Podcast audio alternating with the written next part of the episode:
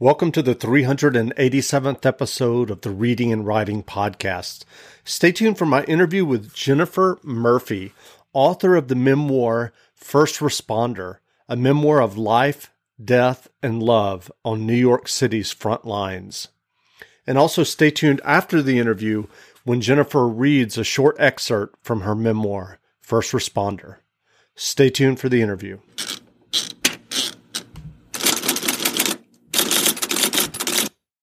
The Reading and Writing podcast is brought to you by Libro FM. Libro.fm lets you purchase audiobooks directly from your favorite local bookstore. You can pick from more than 185,000 audiobooks, including bestsellers and recommendations from booksellers. You'll get the same audiobooks at the same price as the largest audiobook company out there, but you'll be part of a different story one that supports your local community and your local bookstore. If you're new to audiobooks, they're the perfect way to get more books into your busy life. You can listen during your commute, while doing chores, walking the dog, or just relaxing at home. All you need is a smartphone and the free Libro.fm app. If you already love audiobooks and don't know what to listen to next, check out recommendations and curated lists from people who know audiobooks best, your local bookseller. Here's your special offer from the Reading and Writing Podcast. Get two audiobooks for the price of one today with your first month of membership with the code RW Podcast at checkout. This offer is only valid for new members in Canada and the US. Check out Libro.fm today. Welcome back to the Reading and Writing Podcast. My guest today is Jennifer Murphy, author of First Responder, a memoir of life, death, and love on New York City's front lines. Jennifer, welcome to the podcast. Thank you for having me. Sure. What prompted you to write your memoir about working as an EMT in New York City? I think it was somewhat of a creative emergency. I've been studying fiction for years and completed my MFA at NYU and had finished a novel prior to COVID starting and was actually searching for representation. And then the pandemic started and New York City exploded with COVID. And it seemed the more urgent story to tell was really what was happening on the street particularly as the sirens commenced, what was happening in New York City emergency medical services.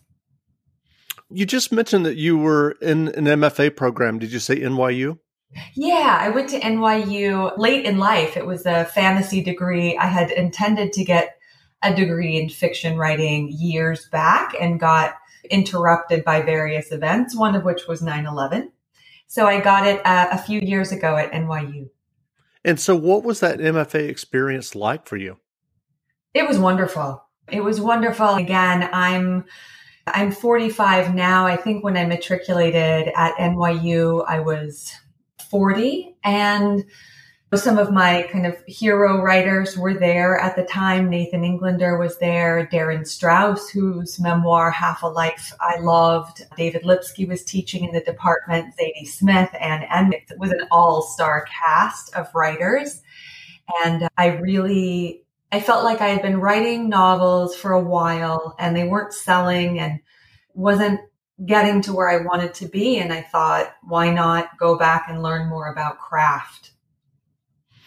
So I can't imagine there are too many MFA graduates from NYU working as an EMT in New York. What led you to working as an EMT? What's surprising? I actually think a lot of, not a lot, but there were a handful of MFA fiction students that went on to do advanced degrees, not just in academia, but I think one woman is in, actually in medical school, if I'm not mistaken. So part of that path is usually cutting your teeth on the street as an EMT. I was inspired to do it after losing a firefighter friend in 9 11 named Captain Patrick Brown. And I always admired him, and it took me a long time to climb out of that disaster. And I'd always wondered if I could do it myself. And then I had a medical emergency when I was in graduate school and wound up as a patient on an ambulance. And the EMTs who helped me, I thought they were saints. And again, I was like, I really wonder if a woman like me can do this kind of work. And so, what did you do when you had that thought and decided to pursue it? I enrolled in an EMT school, I think not terribly long after I had my own medical emergency and was a patient. I, I did some research on schools in New York and ended up enrolling. And even then, when they gave us our textbooks and coming out of NYU's MFA program where I'd been reading literature and then reading this textbook, which was just laced with photographs of injured people and medical terminology. I have a background in the humanities. I have no scientific background. So it was a big adjustment, but I loved my fellow students and I loved my instructors. And I also really loved just learning about the body and things you can do in an emergency, what, what classifies an emergency versus just a kind of general sickness or malady. And so, do you remember the first time that you heard the term COVID 19? That's a great question. The first time, trying to remember, the first time I heard it, I'm a kind of daily reader of the news. So I mm-hmm. feel like in the winter of last year, I started noticing there was news coming out of China that there was a virus there. They wasn't, they weren't sure what it was my next level of awareness happened when there was news coming out of Italy. And when, when it hit Italy and when it had spread from China was the first time I started really tracking the seriousness of the virus because both in China and in Italy, they were really just fielding a, a, mass casualty incident that, that appeared to be unlike anything the world had seen in quite some time. Well, I know that you wrote this whole book and COVID is part of it. I'm just curious, can you explain to the listeners what it was like working as an EMT in New York City last March and April? Yeah. So, as you mentioned, the book starts with becoming an EMT and moves through a few years of being in the field just to set up the rules of the game and the kind of rules of the world of the street so that the reader can see some of the pre-existing problems that exist in our healthcare system and EMS. And when COVID hit, it didn't take much to bring our entire healthcare system into total collapse. And it's hard to capture with words, which is an ironic thing to say for a writer who just wrote a massive manuscript on, on a fast deadline with COVID that starts about halfway through the book. But it, it was terrifying. It was really heartbreaking. It was confusing and chaotic. It was very sad and a life altering event, I think, for everyone on the street. And by that, not just EMTs and paramedics, but of course, police officers our first responders as our firefighters, and then the nurses and doctors in, in the hospitals as well. So, how did you and your coworkers manage the stress and the experience of one call after another with people dealing with COVID symptoms? No, not well. Uh, EMS and the first responder world is a world that kind of marches out of step with the rest of the world. It's a world set apart from other people. And it's in that sense uh, a bit lagging in terms of mental health and how to manage stress. The, the, the tools of the street to manage stress continue to be the tools that, that were used in the 1950s, like picking up extra shifts, talking to your peers about it, drinking a lot. These are the tools that are still being used today. There are advances. I have for a long time, due to various traumatic events in my life, been a recipient of EMDR therapy, which is a kind of therapy that focuses on trauma. They use it a lot for veterans who have PTS. And so I've been in EMDR therapy for years and it's really changed and, and helped my life. So I continued to do that. I'm also a big practitioner of meditation and I'm a former athlete, a volleyball player, so I've always found refuge in working out as a way to calm down. But the truth of the matter is the event is ongoing and we're not out of it quite yet. And while things are certainly more hopeful now than they were during the nightmare of last year, a lot of the patients are still very sick and people are very burnt out, myself included. Sure everybody is very burned out, very tired, and very disappointed in people. And it's a difficult time. Yeah. Yeah. Did you ever get sick yourself? I did. I got sick right away, like all EMS workers. I think a quarter or more of the workforce on the ambulances got hit pretty fast and hard last spring. So I had one of my first few tours when COVID really advanced here and we were all going on tons of calls we had a very sick COVID patient who my guess is he did not survive. And my partner was not feeling well that night. And we had the ambulances sealed in half so that the person in the back was sealed in with the patient and the person in the front, the, dri- the driving that night was sealed into the front. And in that night, both the patient and my partner ended up being very sick with COVID. And I we didn't know that yet, but the, the patient we did, my partner, I didn't. He got sick the next day. Within 24 hours, I also got sick and had all of the symptoms really except for the fever. And yet I tested negative for the, the virus. And when I finally managed to find a clinic that would test me at that time, the tests were pretty bad, a high right. error rate and nobody was testing EMS workers. They just presumed that we were positive and asymptomatic. And if we got sick, we got pulled off the truck. So, over the time that you worked as a EMT, not just with COVID, are there one or two particular patients or calls that you still remember? Oh, yes, of course. Of course. There are calls I had two weeks ago that I still remember. I think that strange thing about EMS is it's very personal. It depends on what kind of background you have that makes you remember certain calls more than others. For everyone, any call involving a child will bring you to your knees. Any pediatric call where a child is neglected or injured or suffering or dying, that's often a last call for first responders, meaning they'll retire at times after those kinds of jobs. For me, that it's the sadder calls that stay with me. It's not the craziest calls or the most kind of medical trauma I've seen. It's the calls where I doubt myself or I doubt my decisions. And unfortunately, COVID came with a lot of those calls because we were really trying to help patients, many of whom had been discharged from hospitals because the hospitals were overflowing. And so patients would call 911 and th- there was either not a great place where we could take them or we could take them there, but we knew they would just be sent home or there were EMTs waiting for hours to just triage patients at hospitals. And so in that, in that landscape, which was really the landscape, I think nationwide, Southern California just went through their version of the New York spring.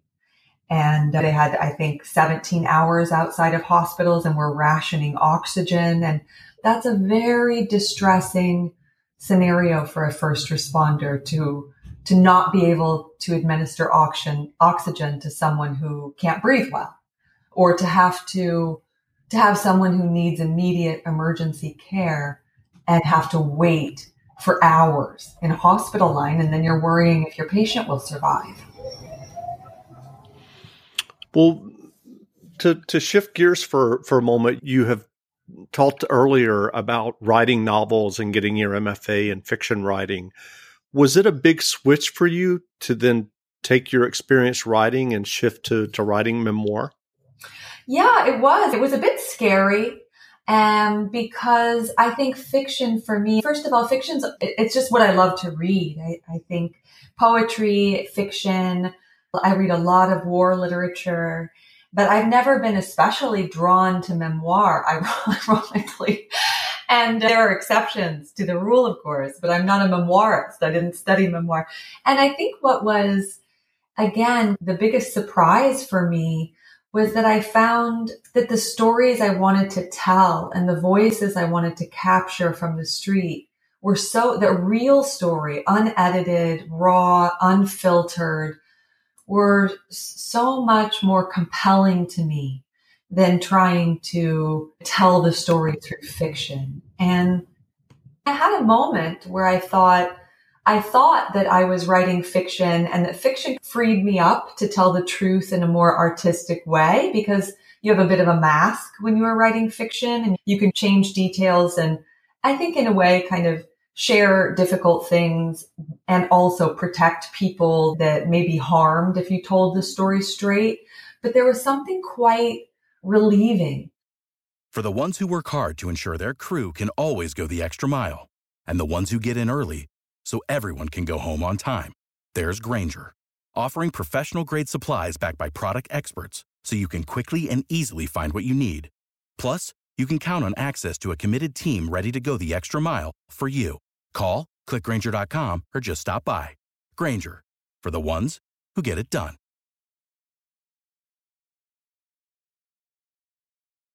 In just telling my friend Michael Daly who writes at the Daily Beast, a publication here in New York, and a good friend of mine. At one point, he, when I was very stressed out about trying to tell the stories because they're very dark and painful, and they're also hilarious and kind of raunchy and working class, but they're dark. And, and I remember him saying, do you have a story to tell? And I said, yes. And he said, then just tell the truth. And so there was something kind of freeing about that process of just, I don't have to make anything up. I just tell the truth. Well, looking beyond this memoir, do you, are you, have you gone back to fiction and do you hope to continue writing novels and have one published? I wish I could answer that question. I'm lost as a writer. I, I must say, I think right now, 2020, I think there's still a big echo effect of now that we're not in the kind of adrenaline part of the disaster, there's a sort of coming down and re-experiencing it emotionally in the sense where I'm rediscovering just normal life again. And that I had a very hard time reading most of 2020. I could, I just couldn't take in any, a lot of information. And the same thing for writing. I really wrote for my life and now that kind of pressure is off, I'm finding a lot of comfort in writing shorter pieces. So just writing essays, dabbling. I, a couple of writer friends have suggested to me that I try to return to fiction just for my soul. And for right now, the thing that feels best is just to write short essays. Any, any practice of writing makes me feel like I'm living the life I'm supposed to be living. So it all counts and I think it's all valuable. I don't know that I could have written the memoir if I hadn't written a novel first or several. Sure. So, what do you think most people don't understand about the job of an EMT? Oh, it's very similar to the job of a writer. I think in in the sense the, that there's a big gap between what people think it is and what the job actually entails. Like I, I think most people think that EMTs and, and paramedics are either just driving old sick people around. People call us am- ambulance drivers a lot, not really knowing that's a derogatory and re- reductive term for us, that everybody on the truck is typically in most cities and states is a, is a fully trained rescuer. But I think people don't know, as they say about war, how boring it is at times, how distressing it is emotionally at times, how sad it is. I think there's not a lot of awareness about how violent it is. In New York City, we had an EMT or paramedic. I can't remember her level of training. I think she was actually a paramedic, but a fire department rescuer who a patient bit in the face last week. And I had no idea when I went into it how violent it was, how violent patients can be when they're on drugs or having a mental health crisis. So how much you get verbally and physically assaulted. I had no idea how little life saving went on in the field. And we have the calls that you, the stuff of 911 reality shows and TV dramas. We have those calls for sure, but the amount of non-emergencies we respond to is breathtaking which I didn't know because even in EMT school, they prepare you for a lot of medical to see and to see and treat and care for a lot of patients in medical trauma. Severe medical emergencies is what you're trained for. And then you kind of get on the system and you're like, this patient is just drunk and sad. Or this, this patient's problem is that they're, they're in a mental health crisis. We have New York City has is in a mental health crisis disaster and has been for years. And that's a significant volume of 911 calls. And EMTs, to be honest, are not sufficiently trained in those calls. You know, we receive a few hours in class and a few hours in continuing medical education, but it's not a it's not something you walk through and yet it's like a significant portion of the 911 call volume here. Sure when you sat down to write your memoir, were there other memoirs that you had in mind, or those, or or ones that you had read over the years that you had in mind? There were for different things. Like for instance, I loved I loved Dispatches, the kind of the Michael Herr Vietnam uh, book. Uh, so that that memoir meant a lot to me in terms of it's not a memoir. It's really kind of stories from the field, dispatches, literally as the title states. But that book means a lot to me in terms of tone, of just expressing to the reader the urgency of the world. And I loved also David Halberstam's Firehouse, which it's my kind of go-to book about September 11th, where he went to a firehouse in New York City. And it's really the voices of the firemen all men in the house that he covered. And I think also it's not a memoir, but House of God is like the big medical book that kind of all doctors read before they get into the field. That's a, a, very wild, vulgar kind of ride through the world of medicine. I also love, of course, everything Oliver Sacks wrote. And so there, I had, there's an, uh, also a beautiful nonfiction book called How We Die that it goes through each kind of medical emergency from the perspective of a doctor. So there were, I always write with a stack of books on my desk. Great. Where can people find you online if they want to learn more about you and your memoir? Yeah. So I'm on my website is gingerlid.com. I have red hair, so half of my world calls me Ginger and lid, of course, for head. So gingerlid.com is my website my social media handles on Instagram and uh, Twitter correspond to that. Ginger lid the first with a one um, for the first. And I have a TED talk with my best friend Felice Belle called How We Became Sisters. So I'm visible there.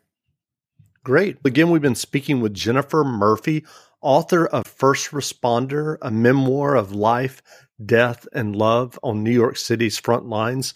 The book is on sale now, so go buy a copy. And Jennifer, thanks for doing this interview. Thanks so much for having me.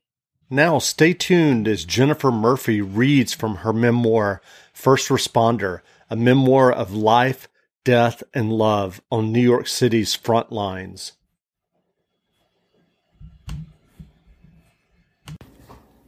The second you put on a uniform, people forget you're a human being. They call you a hero, endow you with superhuman qualities you may or may not possess. Bravery, strength, resilience. I'm not by nature a courageous woman. Bravery is a performance. It's something I had to practice to excel at on the street, where the stakes were unbelievably high. Before I could demonstrate valiance in the face of human catastrophe, I had to be hauled through the hellscape of failure. Of the four F's that comprise the body's survival responses to stress, fight, flight, freeze, and yes, fornicate. Freezing was my least favorite to experience on scene. Yet there I stood one green summer afternoon in Brooklyn during the summer of 2018, a six foot one red-headed emergency medical technician, concretized at the sight of a bleeding food delivery biker lying supine in the sunlit street, having just been struck by a car. Holy shit, I thought. This is an emergency. Now, I don't know about you, but when I see someone wearing an EMT uniform, I'm pretty sure they're supposed to help out in this sort of situation. But that didn't mean I could. I was glaciated by fear. I'd been an EMT at Park Slope Volunteer Ambulance Corps for a few months, and this was my first serious trauma job. I understood now why they called war the theater. I was an actor frozen on stage, unable to remember my lines. Humiliated by my inability to move, I stood in the street clutching a stretcher whose brakes I couldn't get to work, sweating through my uniform before an audience of bystanders who'd gathered to watch this gruesome matinee, shocked to see how many people had taken out their phones to record videos of a stranger's pain. Not just the stranger's pain, mine. They were recording me too. I wanted to run screaming off stage. If there were an eject button, I would have hit it. There was so much happening all at once, everyone in action but me, drowning in a sea of surreally slow time. There were voices all around me, but I couldn't tell where they were coming from. I heard only a high pitch ringing in my ears. It wasn't just the guy laid out in the street with blood guttering from his forehead darkening his face and spilling into his eyes, his legs twisted to the side as if he were running. It was the swarm of firefighters encircling him, then looking at me, waiting, expecting me to do something, act. Was this really happening? It was too real, unreal. Another ambulance was parked up the block. Bystanders had flagged it down, but the EMTs couldn't take the biker because they already had a patient stretchered inside their truck. It was up to me, us. Where was he? My partner. There. Ship wasn't hard to spot on this affluent, mostly white block of brown-stoned Park Slope. A burly black rescuer and career EMT 20 years my junior. He stood a few inches taller than me. He worked with a fleet of turnout geared firefighters to collar, backboard, stretcher, lift, and load the patient into the ambulance. The audience scattered like thrown dice. Their show was over. For us, it had just begun. On the back of the bus, as we call ambulances in New York City, my hands shook terribly. I could barely grip my hot pink stethoscope. The truck stank of blood and sweat and turned my stomach to liquid. My mouth went dry and tasted of chalk. Ship hovered over the stretcher, assessed the biker for trauma, and cut off his pants, groping his legs, asking him questions about the severity of his pain. I tried to ask the patient questions too, but he spoke little English. He had no identification, no insurance, no problem. As one of the city's volunteer ambulance companies, we transported patients regardless of their inability to pay. Words uttered by the critically injured and sick, as well as those approaching death, were always humbling and sacred to witness. Agonized men often cried out for their mothers. Others mumbled spiritual pleas to angels near and far. Undocumented workers frequently asked for their bosses. Call my boss, the patient kept saying. Where's my bike? I need my bike. A fire department lieutenant came up to our truck and assured the guy he would keep the bike at his firehouse. We've got your bike, buddy. You can come get it once you're out of the hospital. Where's my bike? the patient asked. Concussed people repeat themselves. Getting them to understand what happened is like trying to eat soup with a fork. Ship radioed a note to the nearest trauma receiving hospital, letting them know we were three minutes out and what we were bringing their way. Then he jumped off the truck, shut the back doors, hopped in the front, and blared down the tree-lined blocks to the nearest ER. There, minutes later, a chaos of nurses stood outside the trauma room when we rolled in. Ship bounded forward and gave them a triage report. Quickly, the hospital staff transferred the patient off our stretcher and onto a bed, cut off his shirt, hooked him up to a vitals device, and began doing whatever it was doctors and nurses did. We stumbled out of the trauma room. In the hallway, Ship handed me a bouquet of disinfectant wipes to decontaminate the stretcher. Then he looked at me and said, we need to talk. That can never happen again. He talked to me for a long time about all the mistakes I'd made on scene. I stood in sorrow and listened. Suddenly I worried I didn't have what it takes to save lives, that deciding to become an EMT was another one of my harebrained ideas.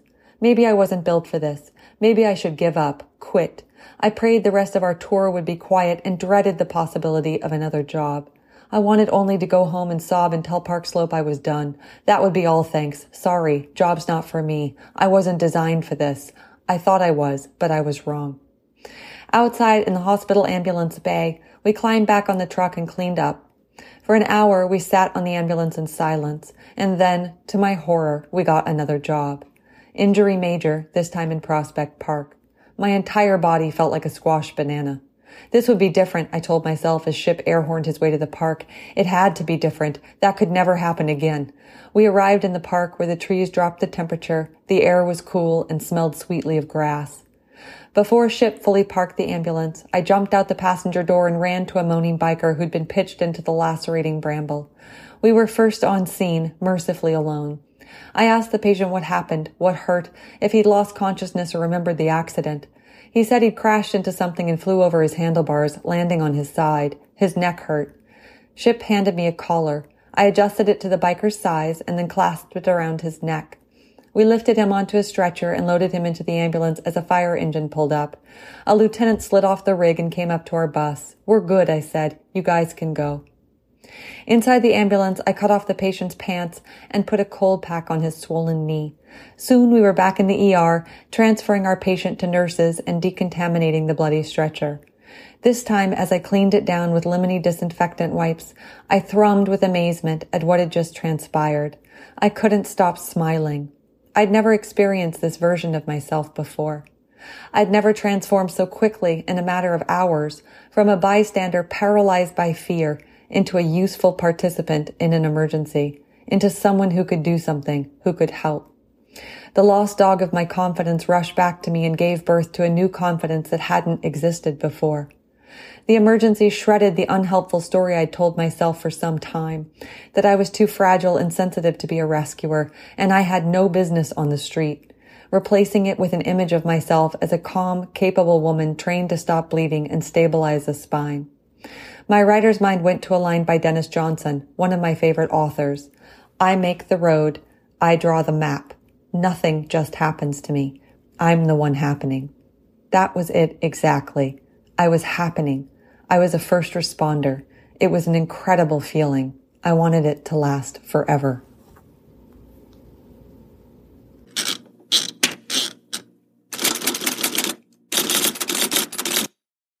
Sick of being upsold at gyms? My guy, you're currently a base member? For $90 more, I can upgrade you to our Shred membership. For 130 more, you'll be a Swole member. And for just $300 more, you'll reach Sweat Platinum. At Planet Fitness, you'll get energy without the upsell. Never pushy, always free fitness training and equipment for every workout. It's fitness that fits your budget. Join Planet Fitness for just $1 down and $10 a month. Cancel anytime. Deal ends Friday, May 10th. See Home Club for details.